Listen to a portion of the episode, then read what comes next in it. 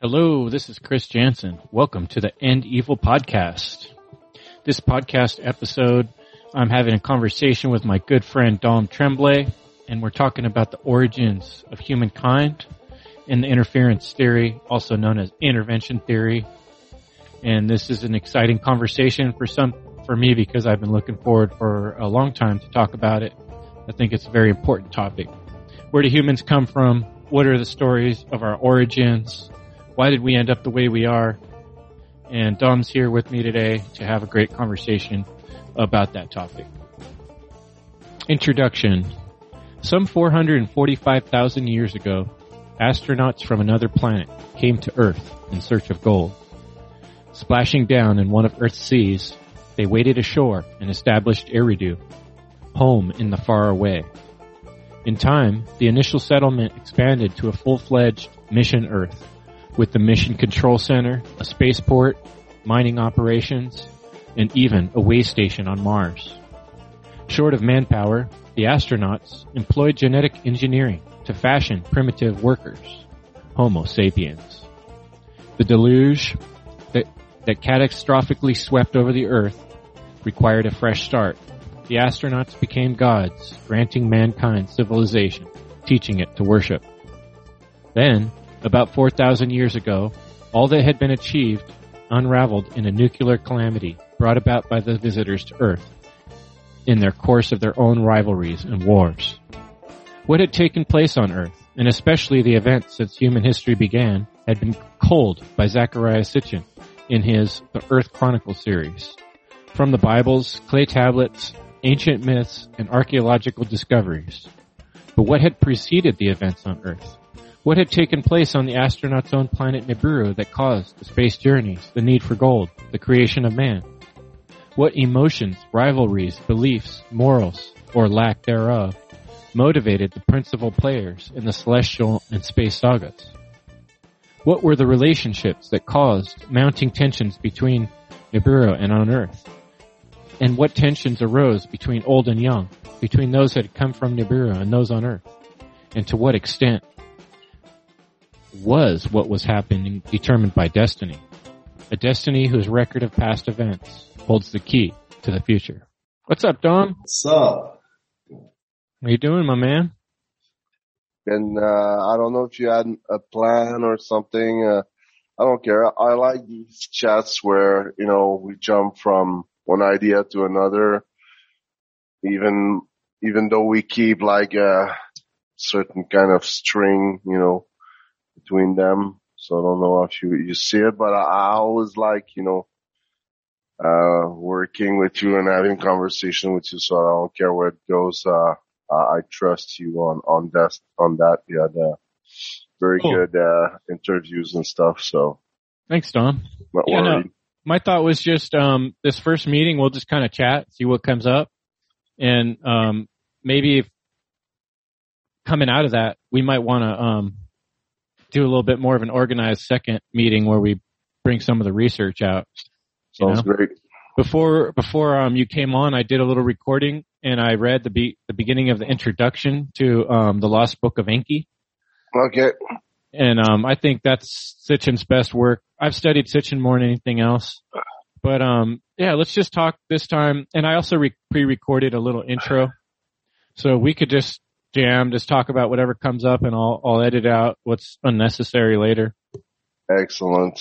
I thought we could kind of like talk a little bit about the flood. We could talk about some of the basic stories we've read about and heard about, some of the different um, people we've looked at. Like obviously you've read Michael Tellinger, and I don't really know Michael Tellinger's work, so you know we could just kind of share the things we've thought about, why this shit's important too. I mean, I think that's one of the big questions is Sure. Sure. why why is this stuff even important? So I guess I'll I'll start that off for my first question for you, Dom. Then, um, what do you think? Why is it even Sure. important to look at intervention theory or interference theory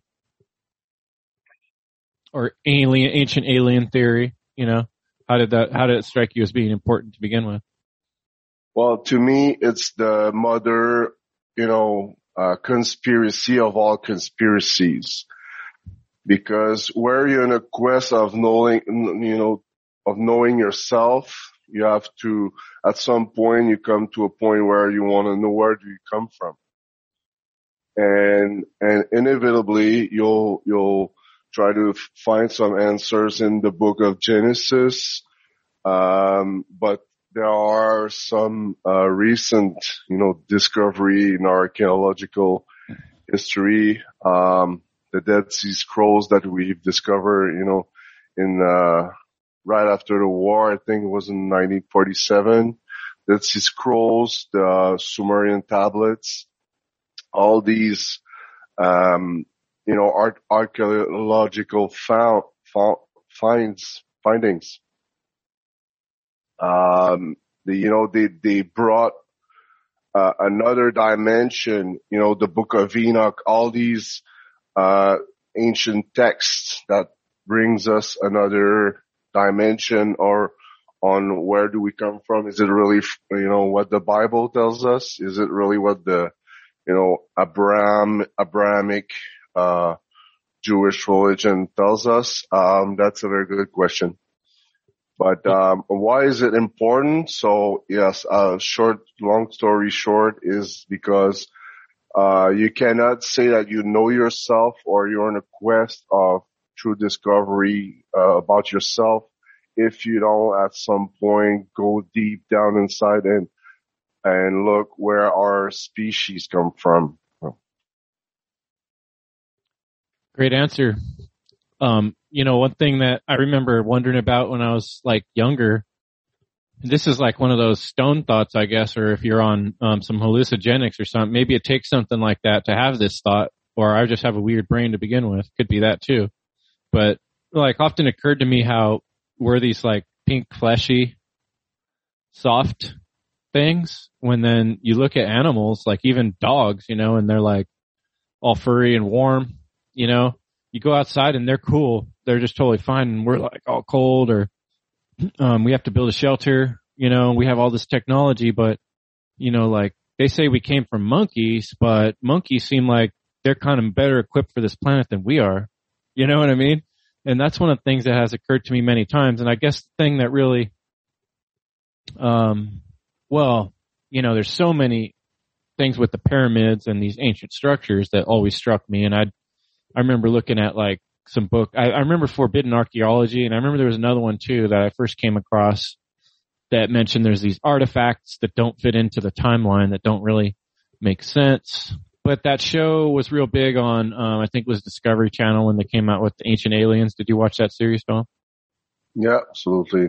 Yeah. And I think that really kind of, I was like, all right, this seems a little cheesy, but it's some good questions. And then you, I think that's when I really started getting into the Zecharia Sitchin books. And when you really start actually reading a Zecharia Sitchin book, you know, disagree with his research or not, it's, it's pretty intense research. It's, it's like pages and pages. There's pictures and then there's a lot of um, parallels he draws between like um, Epic of Gilgamesh or like you're saying the Book of Enoch. He'll pick out one of these other books and then he'll say, "Well, look at what's here," and then he'll show an Egyptian um, lore here the similar thing exists, and then he'll, you know, he just gives so many examples and um, the books are like thick with all this information. It's not just drawing quick conclusions. He does a lot of research. So that really impressed yeah. me. Yeah. Definitely, uh, Zecharia Sitchin study, uh, but there's, you know, a lot of them, Michael Tellinger, uh, Lloyd Pye, you know, there's a lot of great researchers that researches on the, the, Sumerian tablets and, uh, the Dead Sea Scrolls for many, many years, you know, trying to find interpretations and, and this is what they are. Uh, exactly like the Bible, they are just interpretations of, you know, allegories and stories about an ancient past or an ancient history. So like you read the Bible, you know, you should read the, the Sumerian tablets and study the Sumerian tablets the way Zecharia Sitchin did with, uh, you know, again, you always have to keep, uh, critical thinking and you cannot access, you cannot be on the path to true discovery if you're not trying to balance both hemispheres of the brain. Why am I saying that? Is because part of this story about ancient history and our ancient civilization and, you know, human origin is, has to be discovered with intuition. So you got to use a part of intuition. You cannot just look for, you know, uh, rigid skepticism and just look for facts, uh, you know, written black on white, uh, to come to an understanding of these this ancient past, you gotta have, uh, use a portion of intuition, and that's where you lose most of the people, uh, and they will just refuse that you refuse that kind of information. So that's why at the beginning I said it's really advanced information that we're talking here. It's very important to talk about it because you cannot again, you know, say that you know yourself if you don't know where do you come from. And, but again, first I want to really tell the viewer that, you know, what we're saying is not a hundred percent true. It's, there's always, you know, things that will be false. Uh, it's, uh, but uh, that's how we see it. That's how I perceived it. That's how, you know, this, this, this story resonates with the truth with myself. The fact that, you know, uh, this ancient civilization or whatever from another planet, is it Nibiru? Is it, uh, whatever planet or another dimension? It really doesn't matter. What matters is that, you know, makes all sense from these tablets, from the Dead Sea Scrolls, from numerous ancient writings that there was some kind of intervention and, you know, playing with our DNA, uh, so that, you know, human beings were not maybe created from the, you know, uh, from God directly, but from the, the gods. That's one of the things too, uh, you know, these, Anunnaki or, you know, fallen angels or whatever you call them.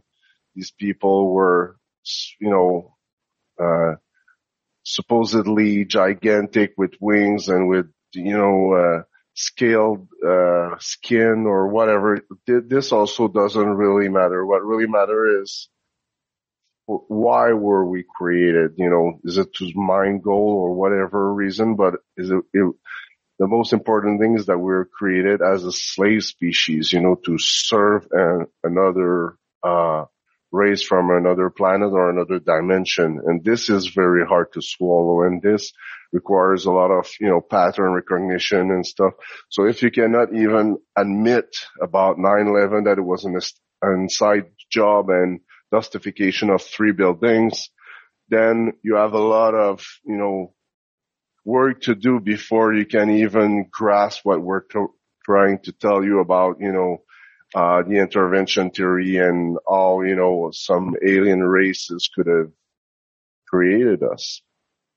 And I, yeah, I think that's a good point, Dom. And not only that, but you know, it's like the point I try to make in so many ways is that stories do serve a purpose. Okay. Like, um, books are incredible, um, I love nonfiction books myself the best, but fiction books are incredible too because they offer us a way to see something from another perspective. Look at um, George Orwell's 1984 or Animal Farm.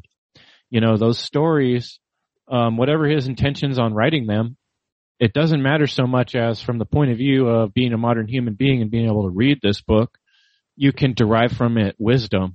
And you don't need to know that that story is true that really happened to derive that wisdom from that story. And that was, you know, I grew up going to church, um, being part of the Christianity and my dad was really into studying the books of the Bible and trying to interpret them in different ways, thinking about the different levels of, um, analogy or, um, the different levels of meaning within these stories.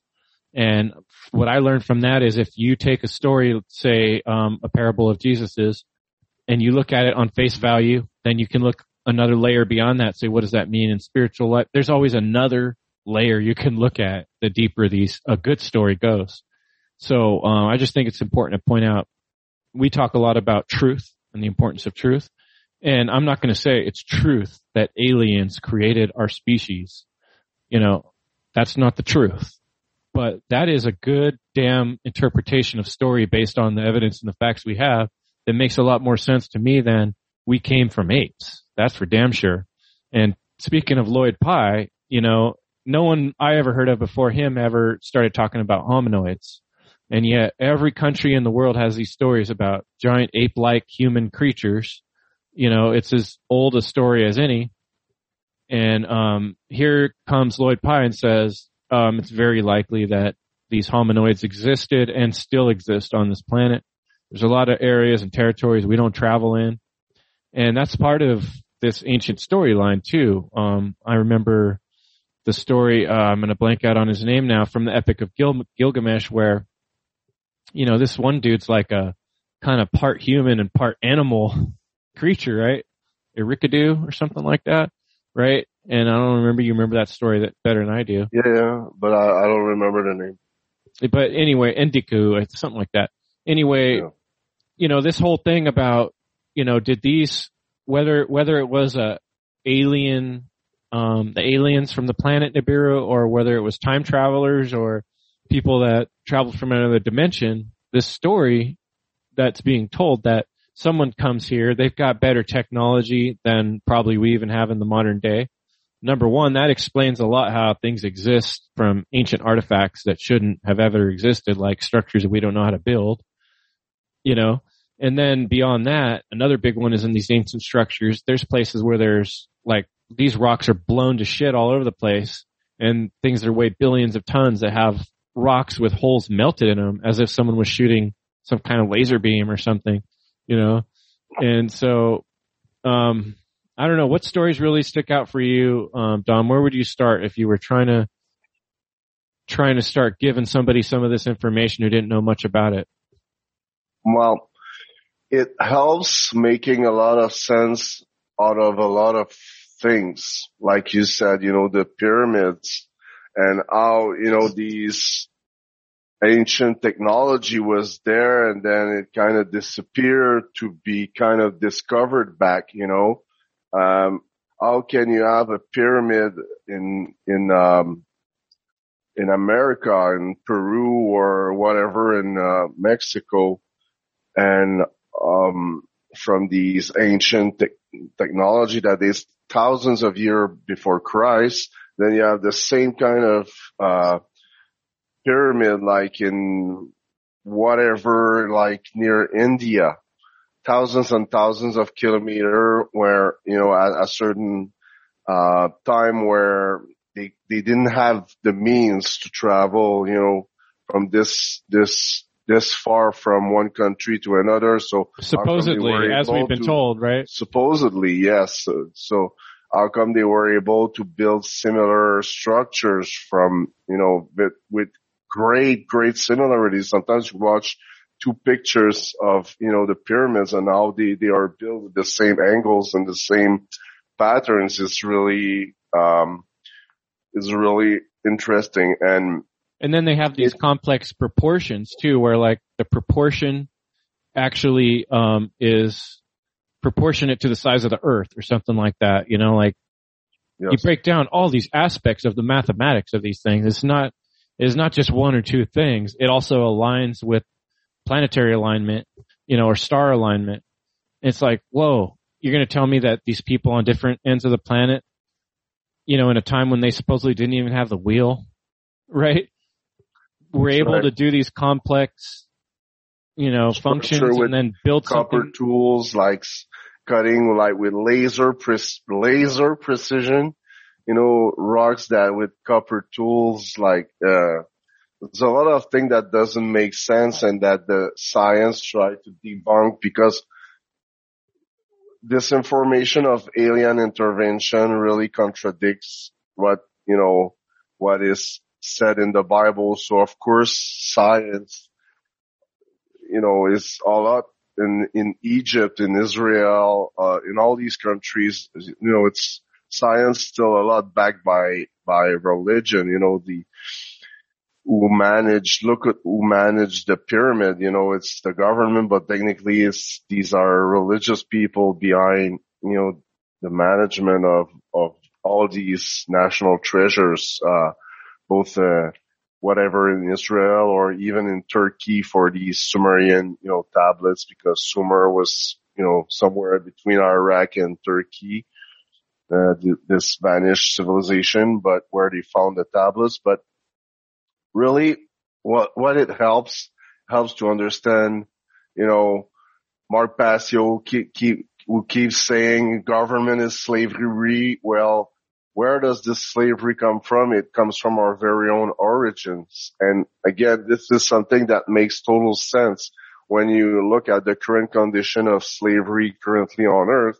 And then you realize that if human beings were created as a slave species and then were sort of abandoned on earth, you know, uh, on their own fate, uh, at some point, you know, uh, and left maybe with with tyrants. These these people probably left their progeny on earth, and that that's where that's where you know Michael Tellinger and all these people explains in the the stories that you know these Enki, which is uh, was the Lord of Hurt, and, and Lil, which was the Lord of uh, Authority. Uh, these two brothers, or whatever they, they were, if they were brothers or not, or if they really existed, but these two lords from another dimension or another planet would have, you know, um, have children like half gods, half human, and then left these people on Earth when their mission was so so called, uh, you know, completed. Um, you know, and the book also said they would have arrived like two, 200,000 years ago on Earth you know, to, to mine that gold and would explain a lot of things also about gold and how, why it's so rare and why, you know, the, the Federal Reserves wants it so much. Um, you know, so, I thought of, I thought of three things. My mind was flooding with all these ideas while we are talking. Um, one thing I discussed with you, Dom, ahead of time is I, I would really like to do a part two to this discussion where we kind of bring some of the evidence forward and so maybe during this conversation, like things we think of, we'll take note, and next time we'll show up with some of those pictures and um, things. Because like right away, that comes to my mind. One of the artifact type items that I've always found most exciting is, and I don't remember what exactly it's called now, but where there's this huge um, giant stone sitting out abandoned in the um, in the field in the dirt, and you know you see things like this big, somebody standing on it. It's like a little ant and um, it's basically one of the rocks that was thrown away by these builders. And then you look at where like this rock comes from, and it's like the sheer face cliff, and the rectangle is cut out of the cliff, you know, yeah. and it has square corners, you know, and nobody can ever explain how you could possibly even do that to begin with. How would you even cut that out? But then how did these ancient people cut it out of the side of a cliff? You know, haul it up the cliff or down the cliff, or how the fuck did they even get it out? And then way over in this other place far away and the thing's just enormous and weighs so much um we don't even you know have enough cranes to get around some of these big objects they're talking about. That's and so right. you know i'm not saying this exactly correctly. That's why next time we'll come back with a little more info on that. But yeah the, the point being you know there's some there's some good um things we can bring forward and share. And then you mentioned mark passio and i remember he had um episodes called cosmic abandonment. And not only does it explain all the things you were saying, like the scarcity of gold, um, the propensity of humans to be slave-like and submissive to authority, and um, like I described some of the problems with us, but it also describes sort of the psychological problems of being um, kind of civilized, right, and taught. And that was kind of like if you look at Sumer, ancient Sumeria, like it, what's doesn't make sense about it is it just blossomed out of nothing. These people had metallurgy, they had um, weaving, they had you know um, language, they had written things, all all like just showing up in history. Knowledge of knowledge of astronomy. Where'd they really get it? advanced knowledge of astronomy. Right. Because one of the things also that really struck me in the tablets is where they, they, they describe, you know, these, uh, people from Nibiru who kind of, you know, I've written in the Sumerian tablets that through their travel, they were describing the planet of the solar, solar system. They were describing also the, the, um, the asteroid belt that they were crossing was sort of a, a, a, what they were describing as a dangerous, you know, um, oh, the crossing, right? passage, you know, the, the, yeah, the, the, the, so the, the, the asteroid belt. And at the time it was written like 4,000 or 6,000 year before Christ, uh, where they had very allegedly limited knowledge of, you know, this kind of stuff, stuff. We, they didn't have any telescope 6,000 years before Christ to, to see or to, you know, they, they didn't have any knowledge of this asteroid belt. So how come they were able to describe it with such, um, precision in the, the tablets is really something also that, you know, um, can, can lead you to think that, you know, th- these are, uh, these are real stories, not just allegories. Sometimes, you know, they were stories that really occurred. Um, so again, you gotta read this stuff with, with your heart. You gotta try to balance your heart and your brain while reading this because of course if you only look at facts, um, sometimes you're, you're gonna get stuck in rigid skepticism and you're, you're not gonna really be able to fully understand these part of the puzzle, these pieces of the puzzle. It's almost like, um, scary, like when someone gives you a 4,000 piece puzzle or something. It's like, there's a lot of freaking pieces here, you know? Am I going to be able to put this all together? It takes a certain amount of bravery to open that box and start taking out 4,000 years worth of pieces. And that's really what this is. There's all these little fragments of information, but when you start putting them all together, it's like you start to see this picture. And so I think one of yeah. the big, one of the big aspects of that picture in history, and this one can be, you can look at a lot of facts, anyone can, is the Great Flood. I don't care if you're from Christianity or, um, if you're just a historian. There's a lot of evidence of great calamity and some great flood in the history of Earth, right? That's right.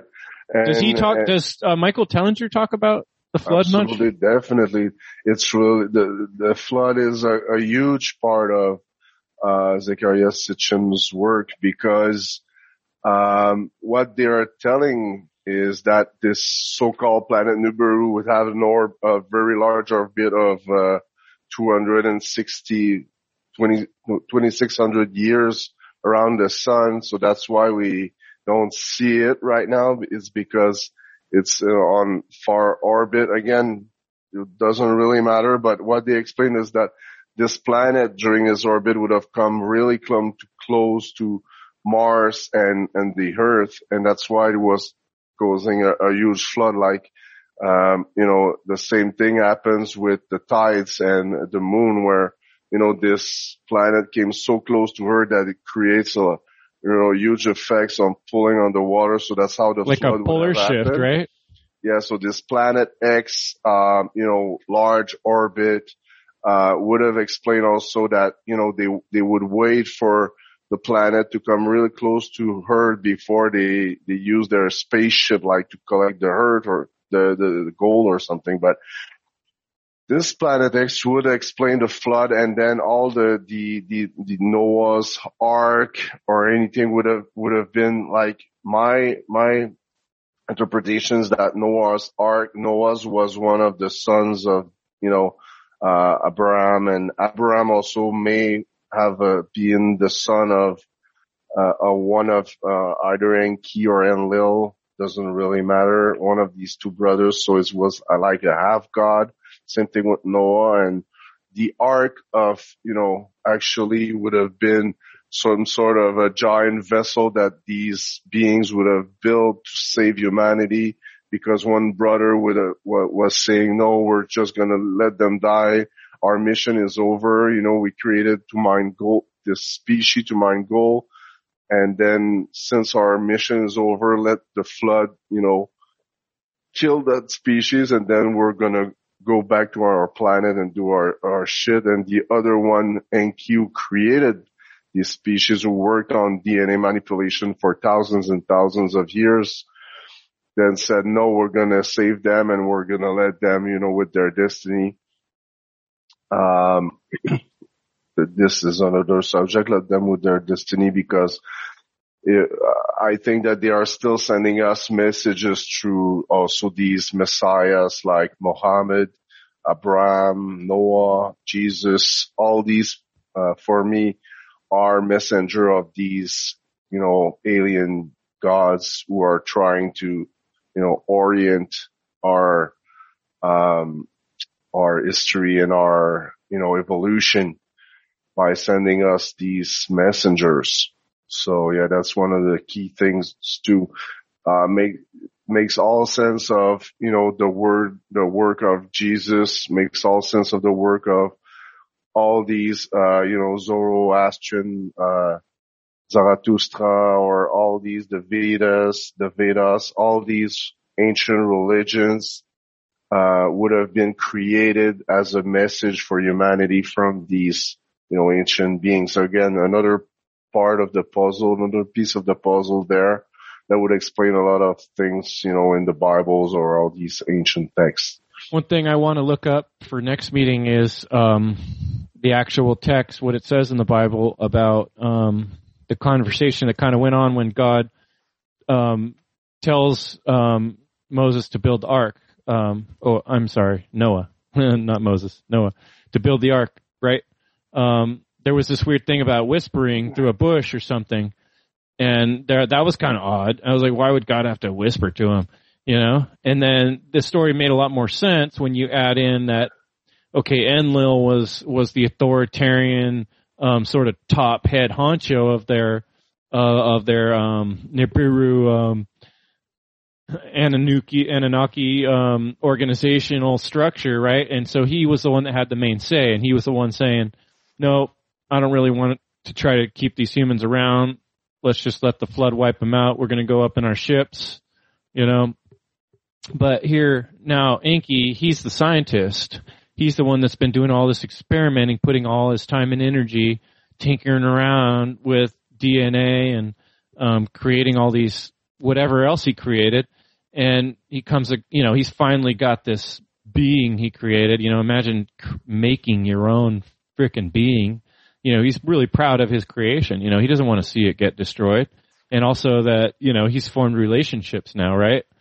And, um, like you're saying with these so-called, um, messengers from God, they were, you know, why was he s- secretly telling someone how to build this ark was because he was going to get in trouble with his big brother, the boss, you know, because he wasn't really supposed to be doing that. And he found a workaround. Right. He did it in a sneaky way. He set up the plans you know, and then when you're looking at it from the point of view of being a little kid in church at the Bible and they're telling you and showing you pictures of this giant boat with two of every animal on it, you're thinking to yourself, wait, wouldn't the lion eat the giraffe? I mean, how did they keep them from fighting and eating each other? That doesn't even make sense. Mm. Why, how they're all in the same ark? Is this some kind of magic show or something?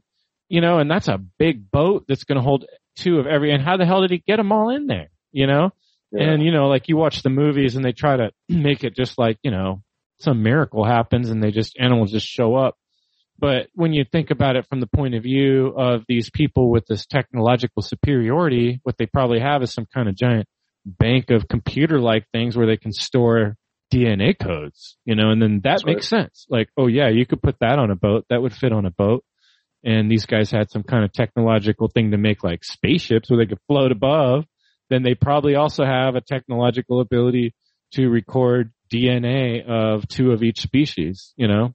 That makes That's a lot all, more sense, right? All, all you need is a, a, a drop of blood of each, you know, species. You don't need to bring like two elephants, two giraffe on that stupid boat. You just need a drop of blood. Of boat? Yeah. And, and the pair actually is the pair of chromosome, you know, of that DNA sample of that. So all they needed is that. So basically they probably went on their spaceship for a certain period of time during maybe a few thousand years, the time that the flood, you know, uh, you know, complete. And then they went back to Earth to put them back these, you know, species that they created for, but yeah, uh, very, you know, another thing interesting. We can talk for hours about it. Um, here's something I didn't, I just I'm curious about. I don't remember reading this in a book or seeing it in Sitchin's work, but it occurred to me many times. If this um, Enki guy was doing all this experimentation to create a being, like along the way, he probably made a lot of other stuff too. Like he's combining DNAs together and maybe that would explain a lot of the weird lore and history we have, like things like Pegasus or werewolves or, you know, maybe those guys were playing with genetics, making all kinds of weird shit. And that maybe a bunch of that weird crap was around on this planet many, many years ago. That would explain a lot of those mysteries that don't make sense. You know, these weird yeah. dinosaur creatures or whatever. They could have been part of the genetic manipulation that this That's guy was doing, right? I mean, that's right. And, and what they're saying also is that, you know, at first they were creating this slave species and it was too intelligent. So they had during this DNA experimentation that lasts thousands of years to create, you know, the species, the perfect species to mine gold. Actually, the, he had to dumb this species down a couple of times so that it was, you know, just dumb enough to to work and, you know, to be a slave and not to rebel enough and not to have the physical abilities also to rebel enough. And that's exactly what we're seeing right now. So it really explained, you know, people, uh, you know, on, on Facebook, you know, people saying, ah, oh, they're so stupid. They're so stupid. Well, there you have it. It's, it, you know, you've been, our species been dumbed down for for many many times during our creation for a so, purpose for, an, for a, reason purpose. that makes sense doesn't, doesn't mean that we don't have free will doesn't mean that we we cannot be free we I am uh, I'm not saying that you know if we are been we have been created as a slave species that we have to remain a slave species our all our lives but there are some people from generation to generation that try to maintain that, you know, authority, uh, slavery, master slave dynamic.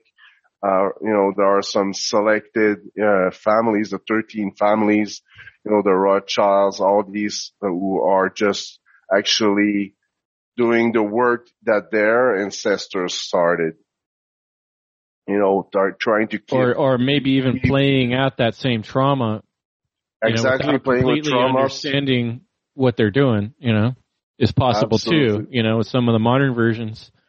You know, another thing that pops out for me is um, this idea. I remember this is another thing I want to look up. Passio brought it up in one of his um, podcast episodes about um, one of our. You know, you were talking about the DNA strand. Um, apparently, one part of the chain has a splice in it. Uh, I forgot which number it is. Yes, right? it's chromosome uh, number two that is number fused two, at the tele- is fused at the telomere actually. So the telomere is like the the the the part that can connect to uh, you know another chromosome. So number two normally uh, in in you know in chimpanzee is separated, but the only difference between the human and the chimpanzee is that this uh, you know, chromosomes been fused here at the telomere. And this usually take millions and millions of years. But for humans, it, it well, science tells us that it happened in 40,000 years. This fusion of a telomere of a chromosome and, you know, you can check that fusion of the telomere chromosome too. That there's a whole, it's a whole lot of, a whole story in itself but it explains again a lot of things and scientists, scientists cannot explain right now, uh, how this, you know, the fusion of the chromosome happened, uh, without, you know, any kind of genetic manipulation. It's impossible. And in such a short period of time that, you know, um, you, you know, the, the so-called uh, Darwinian evolution, you know, survival of the fittest would have fused these two, uh, you know, chromosomes together to, to make, you know, that differentiates us from primates. So just doesn't make sense, just doesn't add up. There's so many things that cannot be explained by science, but can, by, but can be explained by, by this story, by these allegories that you really have to look uh, at it if you really want to understand yourself and and how the universe works. Again, it's really part of shadow work uh, to look at these stories. You cannot. You know, you know um, another big light bulb went off for me looking at that story of Enlil and Enki, Enki, the argument between them. Right, you can partly imagine this part of it when, okay, Enki's over here trying to create this slave species, right? At a certain point in the research, now he gets together with, um, I'm blanking on the woman's name, Minerna or something like that. Mm-hmm. And they're actually trying to figure out how to make this slave species procreate. You know, like originally you'd have to just make every one, right? And they want to make them so they can self reproduce. So you can imagine now here where the, the head guy's kind of like, wait a second here. Now you're really playing with nature to a crazy extent. There's like an argument going on between these two factions where one's saying, nah, we're not going to cross that. That's a boundary we don't want to cross. And then the other one's saying, yeah, this is going to make everything even better. Also, we're curious to see what happens. So they have to, um, work with the female to create it, um, to make it so she can actually carry a baby and, and there's still problems in how that works. So it seems almost like they didn't even quite get it right, but they made it happen. And this whole thing with the fallopian tubes and the tree of life is an interesting thing too. And then what were they talking about with this tree of knowledge in the Bible, right? Like in the fruit, the fruit of the knowledge of good and evil. You know, to me that all kind of ties in where this story makes a lot more sense when you imagine they set up this control center, they got this whole um spaceport they got the spaceship where they're testing out genetic things and then come along and say, okay, now we want to make these, these things we created be able to, um, procreate. And then we're like, kind of more like God too. We're creating life, you know, and how that would kind of make this guy a little bit crazy in a way, like a mad scientist. And then the other people are like fighting with them about it and like, no, we're going to have to kill them all now because you, you just, now you just gave them the gift of life right? That's and right. it makes and, more sense when you look at it that way, the gift of life and the knowledge of, you know. And, and now that brings us today with this shot who are trying to, you know, they are trying to lower or kill a lot of people or make sure that they can't reproduce. So probably, you know, they are, again, this is the, the conspiracy of all conspiracies. So they they have to conspire, you know, to, to be back on this plan of, you know, Enlil or Enki that who didn't want this species to reproduce and they were saying, okay, they've been reproducing for thousands of years. Now it's enough. It's written on the Georgia stone. So we're to, you know, reduce this population and we're to make sure that they can't reproduce so that we can, you know, better control them, better, better control the, the you know, the cattle, so, um, yeah, that, that, that would explain a lot of things also that currently happens. It makes a lot of, you know, once you figure that story out and you can apply and make sense of everything that, that, that, you know, un, unravels between your eyes, uh, like this, this vaccine thing that just makes sense to, as a, you know, way to control the population uh, if you understand that this control and that this manipulation of human genetics and DNA, it's, it's like 400,000 years old. You know, it's, it's not something that started yesterday. And now this vaccine is just, you know, Bill Gates trying to play the newest version. And, Enlil. Right. It's, it's exactly the same. The newest version of an old script. And then That's the other right. one is, you know, a lot of my, I'm going to have to do some future episodes on geoengineering, weather engineering. When you start looking into that topic, it, it, it's pretty mind blowing.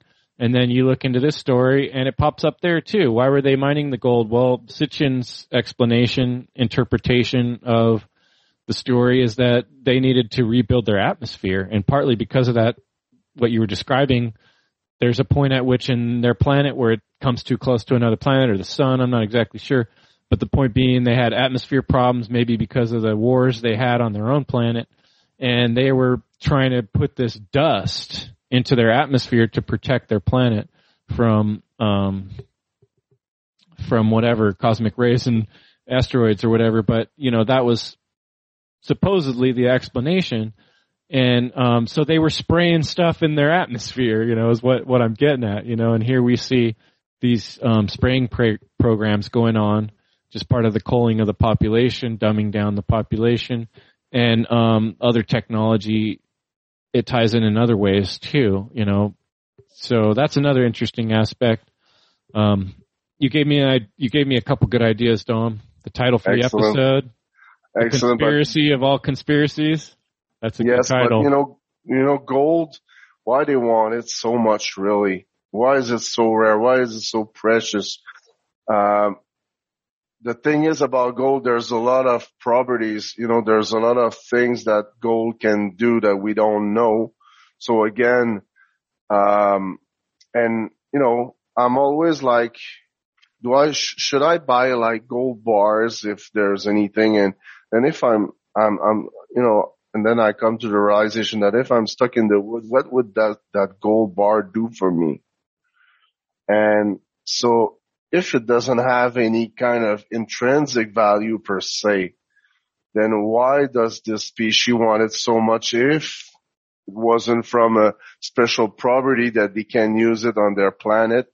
Um, and it, it, makes sense also that the, the earth, uh, has a lot of gold and may had, uh, had this, a lot of gold at a certain period of time compared to the other planet of the solar system with, you know, doesn't have that much, uh, or that kind of crust, uh, anyways with, with, with metals. But, uh, again, just, it just doesn't, it just makes sense of so many things like, again, gold. Well, isn't gold used in, um, a lot of technology, semiconductors, um, computer stuff, right? Yeah. And then if you think about it, that's one area of value that gold has that people didn't even know about, you know, whatever 60, 70 years ago, 100 years ago, not that long ago in history, they didn't even know that about that application. So, um, you know, that could be one, one thing that makes gold really valuable that you can do things technologically with it. Um, but, you know, that would have took a pretty advanced people to know that, you know, so why, why was it so valuable, you know, 200 years ago, right? You know, I mean. Again, again, makes sense of uh, a lot of things and, you know, it's true discoveries about pattern recognition. So, and if you put that piece of the puzzle there and it helps you make a lot of sense, you know, a sense of, of a lot of things, then it is really worth studying it. And I, I'm not saying it's the pure truth again. I'm just saying that it, it helped me make sense uh, uh, out of a lot of stuff. And but you got to use your intuition. You got to use your gut feeling. You know, does it resonates with you with the truth? You know, not just oh, do we have fact? Okay, facts, facts, facts. You know, I haven't touched the the the the, the, um, the Sumerian tablets myself. You know, it's I haven't worked on translating them or interpreting interpreted interpreted interpreting. That's a tricky word. Interpreting. Them. Word. So you know, it's just something that you gotta check. You gotta check out if you're on a serious path to truth discovery. Uh, like reading the Bible, like reading any other books, you gotta read it with with an open heart and op- an open mind and take what's good and leave, you know, what's not good. So, um, but it can definitely help you make sense of, you know, this whole mess oh, in this universe. Um, here's another one, the moon, right? Recently, yep. I was just told someone that there's supposedly another operation going on maybe with, um, what's his name from Tesla doing, um, bombing the moon, right? And I've heard on Freeman's show before Freeman Flies podcast about different countries have bombed the moon in the past, maybe, maybe to see if it's hollow. But then you look into all these, um, conspiracies, talk about conspiracies about the dark side of the moon, pyramid on the moon, face on the moon, cities on the moon, all these stories about all the stuff on the moon. Then again about Mars, crazy stuff on Mars, all these pictures of stuff on Mars, you know? And when you read these stories that Zecharia Sitchin put to, and then other researchers have followed up on. You know, it explains all these things. That yeah, there was settlements. You know, there was some sort of station on the moon. Um, there was Mars was like a way station between here and Nibiru was the way the story went, right? Yeah. There were wars. About Mars and Moon, um, I'm not saying it's it's it's good thing also to to look at and to study, but I personally prefer to stay on earth and, you know, concentrate my understanding of what's going on on earth. Uh, before, you know, falling this, like, even like this flat earth bullshit or, uh, this hollow moon or whatever bases, alien Martian bases on, on Mars. I, I, you know, there's so many work to do on, on, on, on us first before going to these far, you know, away problems. There's, there's, there are problems inside ourselves, you know, that, that our own species must solve before even trying to solve problem on other planets. There's so many shit on this planet that, that, that, you know, we should concentrate on that first. Uh, that's pretty much where, where I'm, but. No, that's a good point, Dom. Thanks for bringing it around because it's I'm easy. talking about Nibiru and all these faraway planets, but it's just to understand actually what's going on. it's here about right now. slavery, like you said before, right? Exactly. I mean, that's the real slavery. subject that we're getting at. And that's, That's why right. it's important to bring this stuff up. At a certain point, it, it can just be a bunch of space headed talking about a bunch of goofy theories, right? That's why it pushes some people away from conspiracy theories. They think it's just a bunch of, you know, storytelling that doesn't get us anywhere. Well, the story is important because it explains why we're in the slave situation and, you know, denying that we're in that situation is in, you know, most minds. So even just trying to get, get to that is, is, you know, always more important to me. But, um, you know, there is an aspect of curiosity that I'm trying to light up in people too, to ask more questions. And then, you know, sometimes that curiosity leads you down these roads and you start studying and you see the parallels and then you start to be like, uh, that's why it's important that, you know, that we don't allow ourselves to fall victim to authoritarians telling us stories is because then they lead us into bad directions, right? I mean, that's why it's important. That's right. That's right. Critical thinking help you not to fall into these traps. Uh, we all do. I'll, you know, I always, you know, find myself opening the newspaper and reading a few articles and then shutting it down because I, I'm pissed off on, on what I see there. Um, you know, it's crazy. I, I, I've read yesterday in the newspaper an article saying, uh, this woman was saying there's no proof, there's no study that proves that, you know, uh, blue mask would impair the, uh, or would deprive the, ox- the oxygen, the body from oxygen from ma- making a sport because they want to allow kids to go back to do the sports like hockey and volleyball and stuff, but they have to wear a mask.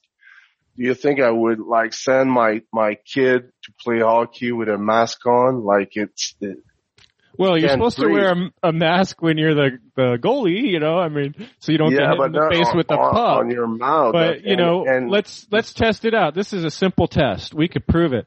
Let's put all the NFL teams up against each other, masks versus no masks, and see who fucking wins. you know, we'll, we'll find out. How about runners? Let's let's do the mask Olympics. Let's set up the Seriously. Olympics. Masks against no masks, and see who fucking wins, and we'll prove it once and for all. I guarantee you, who's going to win. I don't even need to think about it. Right? this woman had the nerve to write, you know, black on white.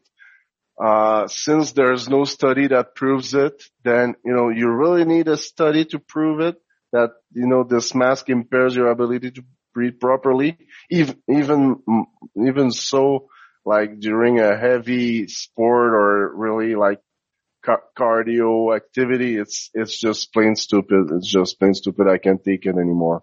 Yeah. I can't take it anymore. But these these studies, these uh, you know ancient past uh, reflections, and help really helps making sense out of the bullshit, and also not also falling too much into that bullshit stuff and the, that that divide and conquer strategy because you know that it it's do we have a long history of you know being lied to this whole matrix that they put in front of us, which is a total bull crap, a total, you know, fake, uh, illusory reality, uh, theater.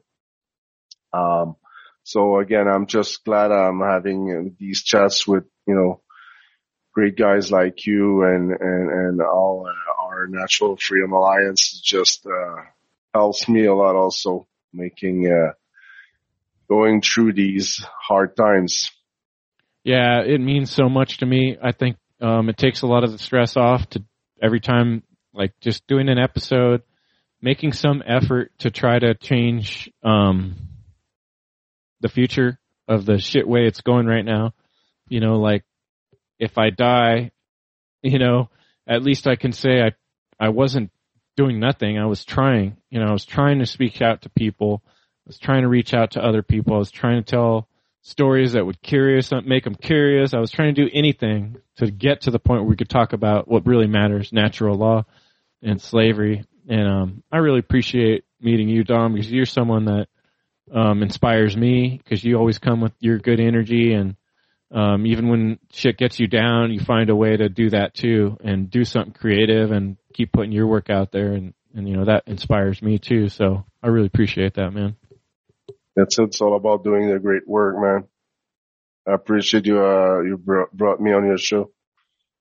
Well, um, I'm going to make a cut right here and let's put this section probably in the beginning, but let's spend a minute, Dom, and um, tell people what, what's upcoming about the Funnel Conference. I'm really excited for people to see your your presentation about self defense. Um, I'm going to try to say the title, but I'm going to say it wrong, so I'll let you say it. But I got the opportunity to preview Dom's presentation, and um, I'm really excited to see other people watch it too. It's I'm really looking forward to the Funnel Conference.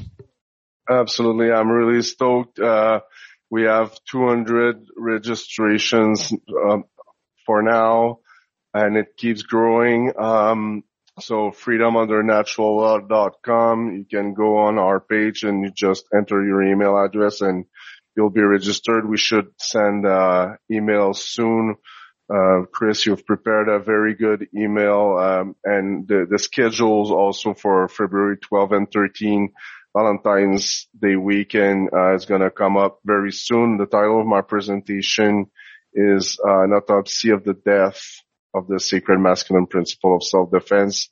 Uh, something that is very dear, that is very dear to me. Um, you know, I've been practicing martial law for many, many years and now, um, I come to, I've came to a realization that martial arts are no longer what they were supposed to be.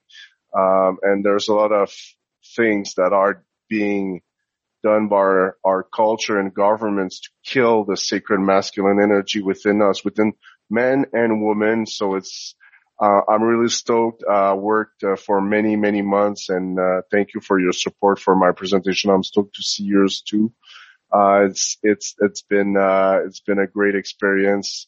So it's gonna be, two hours. My presentation. I'm really stoked for, February 12 and 13. Yeah. And I think what's really cool is, and I'm, I'm just sending out that first email tomorrow actually and kind of telling people about, you know, the history. We, we were just, you know, it was a Facebook group post, how it all started, I think. And we, um, started having a weekly meeting. A lot of us were interested in meeting other people who would, who had understood natural law, who were, who cared about freedom and truth. And, um, so we just started meeting, telling each other our problems and, um, you know, it was just little by little this idea developed to to put something like this together. I think it was um, I remember being really inspired after that seed conference um, from the guys at Cubbyhole, and um, we I was like, why don't we do something like that, you know? And here Will comes and he's got a lot of those skills we needed, and then Dom, you started doing the hard work and getting the website going. And uh, I know you put in many hours on that. It's just a bunch of volunteer work nobody's getting paid, you know, so anybody that wants to chip in, maybe get yourself one of those funnel sweaters or you can donate yeah. on um, freedomundernaturallaw.com because it's just people like you that were inspired by um, Mark Passio's get to work. And you know we're all trying to do that. And so we got together and inspired one another. And now we're doing an actual online conference that's free. So for you guys, you know, because we care about humanity, because we care about the future. My my um, presentation is called the Ultimate Connection, and Ultimate Connection is about divine creative energy, and that's really getting to the root of why why we're actually all here, what we're supposed to be doing with our time, you know, and that's about essentially about God, not not gods with an S, but the ultimate divine intelligence that reality is. And um, I think that's something that's not as complicated and it's not dogmatic like religions make out to be. And so that's what my presentation's about. I'm really excited to share that with folks too. But you know, I'm talking about this crap all the time on my End Evil podcast, which we're doing the live show Thursdays, 6 p.m. I'm going to try to keep going on that. And, um, you guys could check out Dom's work at veriteuconsequence.com. And he's always putting out new works and having great interviews and presentations as well. Thank you, so, brother. All right, man.